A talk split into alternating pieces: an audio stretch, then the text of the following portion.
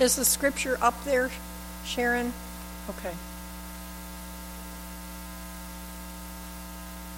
Oh, yes, that's right. I can look. Thank you.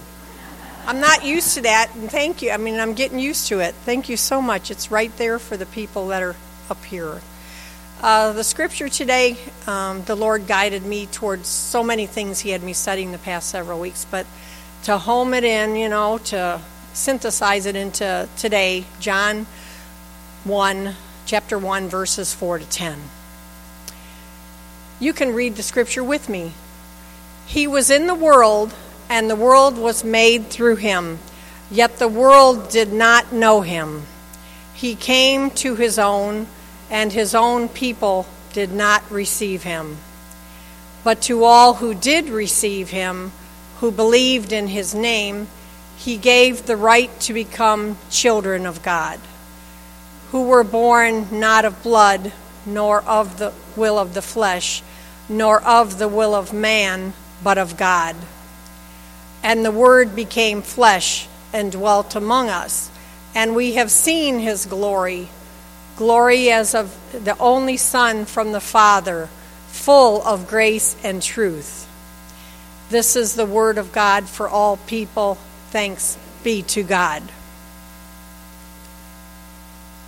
So, for several weeks, the Lord has had me in a zone, and when He gets me in a zone, and Beth can attest to that, I'm sitting in the house quietly and I'm listening.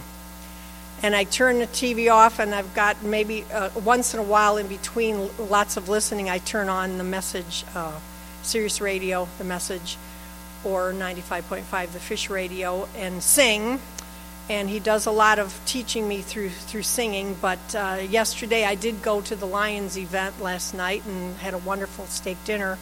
Sat with a whole table of church friends, Paul and Colleen, Pastor Floyd, and uh, Phyllis Ann, and and it was a great group. And so I, you get to just rest in the Lord, and we all have to take time, as Pastor does too. So, so that you can get refreshed again and go again and trudge onward but we have to rest. And then the Lord blessed me last yesterday with lots of um, football gout. You know, what is it? Gorging on football because I was watching Ohio State, and then I went up to the Lions. I came home watched Notre Dame, and I was just yelling and yaying and loving those big football those football games that on Saturdays. So He blessed me with that refreshment. But for a couple of weeks, I was like, Lord, what would you have your your message be? It's not about us; it's about Him. It's not about individuals. What would you have me say for you to the church? And it's about being the church. And uh, it finally just came to me yesterday that all the different titles I tried to put to it, it was just being the church. And then Sue mentioning the greater church. He, he fits it all together like a glove all the time, and it's just amazing how he does do that and list, reading the call to worship, I know that he was just doing just that. And walking on uneven ground is quite precarious. I do a lot of walking on my property for my exercise. I have a bicycle machine in the house too, stationary bike, but walking is my favorite. So the dog and I walk the property and get our get my steps in. But this time of year, the ground is softer, and then as I walk around our, my pond, our family pond, uh, there's muskrat holes. And when I come across the muskrat holes around the pond, man, it sinks. So you're thinking maybe a walking stick to catch yourself, grab the dog, and just don't go in the hole. But it's quite precarious when you come across a sinkhole, and life is such too. There's sinkholes and uneven ground. The Catholic and broader corporate church is, is going, as Sue has mentioned, is going through changes with many potholes. I've got one in my front, the road on Indian Hollow, too, that's right where you put your garbage cans out. There's a big one that you try just not to get sucked up in and twist your ankle. And I pick up pieces and throw it in the garbage can. But uh, we have to beware and be on guard and be alert, or we will, will fall. As a church, something to ponder do we gather moss, bear fruit, or crumble. On the road to Emmaus, the disciples failed to recognize that Jesus was in their very midst. They were personally experiencing him as we have not. and they didn't know it was him until later on when he offered the, the bread and the wine. Will they know we are Christians by our love? That's a song that we've sung just recently. After we leave this earth, will they know we, are, we were Christians by our love? I've been reading a book entitled Your God is Too Safe by Mark Buchanan. The women at Parma Ridgewood Methodist Church are using it for women of faith currently on Saturdays when they get together and they're discussing the book, and I heard about it on Facebook, so I got myself a copy. And Eugene Peterson writes the, the foreword, and Eugene Peterson is the transcriber of the Bible, the message, which he tries to put those scripture words into words that people could understand, the common person. He mentions in his foreword that what is our daily life story? Are we set apart in a good way as Christians? Because we are different. We're supposed to be set apart. Whether we like it or not, we're different, as it's supposed to be. The formation of Christian life requires three things, he was saying. The stories that are told, well told, that we keep passing on from generation to generation. The scriptures sharply imagined, you can just imagine the Israelites walking through that parted sea, visualizing it in our brain. And the language that we that's skillfully used. And a lot of the language nowadays is as we all know is terrible. People are not choosing their words wisely. But we're supposed to do be, do do it differently. Our stories are our identity of who we are.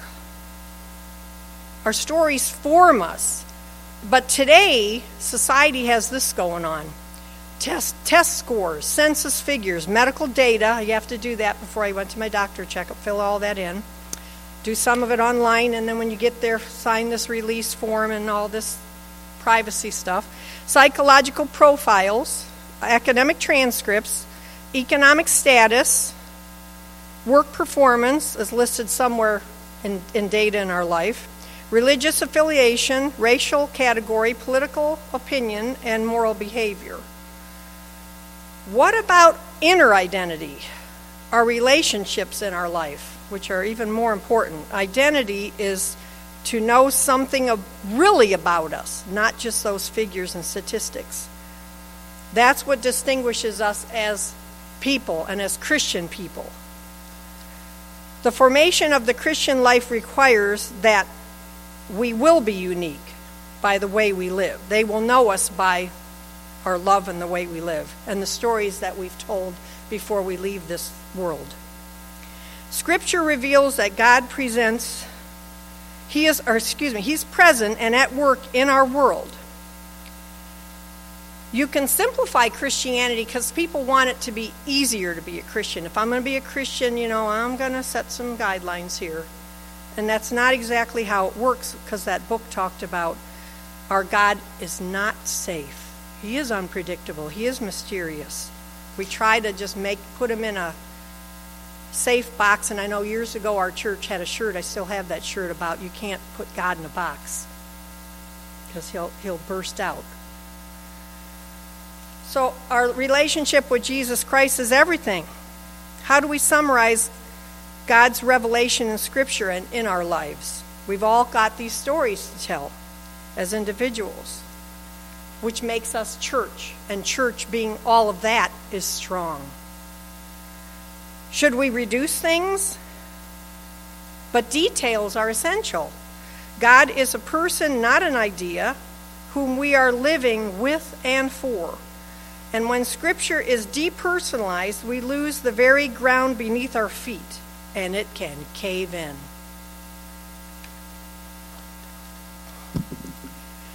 Grafton's pastor was here and he talked about Jonah. And Jonah was a unique person. He had, just like us, hardships, then he had to have perseverance, and he always had hope in God, eternal God. Although it gets, of course, super shaky toss God out the window. He's not working for me, but that's again when we're trying to make God a convenience for us, a safe God, and He is not that. He's unpredictable. He's mysterious. He does things His way. And then when He does things His way, we're like, wow, never thought of that. He zings it in. Language is life deepening and enriching. Jesus used language to proclaim the kingdom of God, to call disciples to forgive sin, to heal bodies, to rebuke injustice and hypocrisy, to express love and teach truth. Our present culture is using degradation to sell and pro- propagandize and bully and demean people, and to mislead and gossip and cheapen even Christians, and even more so attack the Christians. We're under attack. They're trying to put us into a category of customers that they can handle and deal with, and they can't believe it. We just can't control those Christians because you just can't control God. Those living in the Christ formed life are trying to be passionate and attentive with our use of language. The Christian life is not to be cheapened and diminished as a whole. We have a history of this Christian formation from the beginning of time in the stories told in Scripture and in the message that are simplified to help people nowadays. We're set free into the, we can now be wholly wild and on holy ground. And even that holy wild has parameters. We can't do whatever we want. There are rules in life, which is, I know it's hard for people to understand nowadays. We're different and we're supposed to model that so people can have a richer, freer, fuller life in Christ. And it's not a convenience. The potency of Christianity, though, is, is supposed to be positive. Even if we are like Eeyore, a pessimist, or a gloomy Gus, he works with us when we're all that, and we all take turns being all that. We're all in different stages. Some of us are resting, and some of us are trudging, and some of us are in between, and, and, and we're lifting each other up meanwhile. But are our stories good ones? The beauty of the earth comes and goes, just as we've seen with the beauty of fall recently in the fall colors, and God's creation is all around us. Are we working to take ourselves, however, to a higher place? But of course, you know, we can be complacent church, we can be pessimistic church, we can all, if we're all Eeyores at once, that's not good. We can be stuck in the mud, we can wallow, but we need a tow truck and somebody else will pull us out. And that's our job. I've been pulled out by tow trucks before. But we can be jaded and dulled by too much indulgence and wanting everything to be just wonderful thereby missing the point or, and go back and our, want to be in those comfortable old ways with our safe God.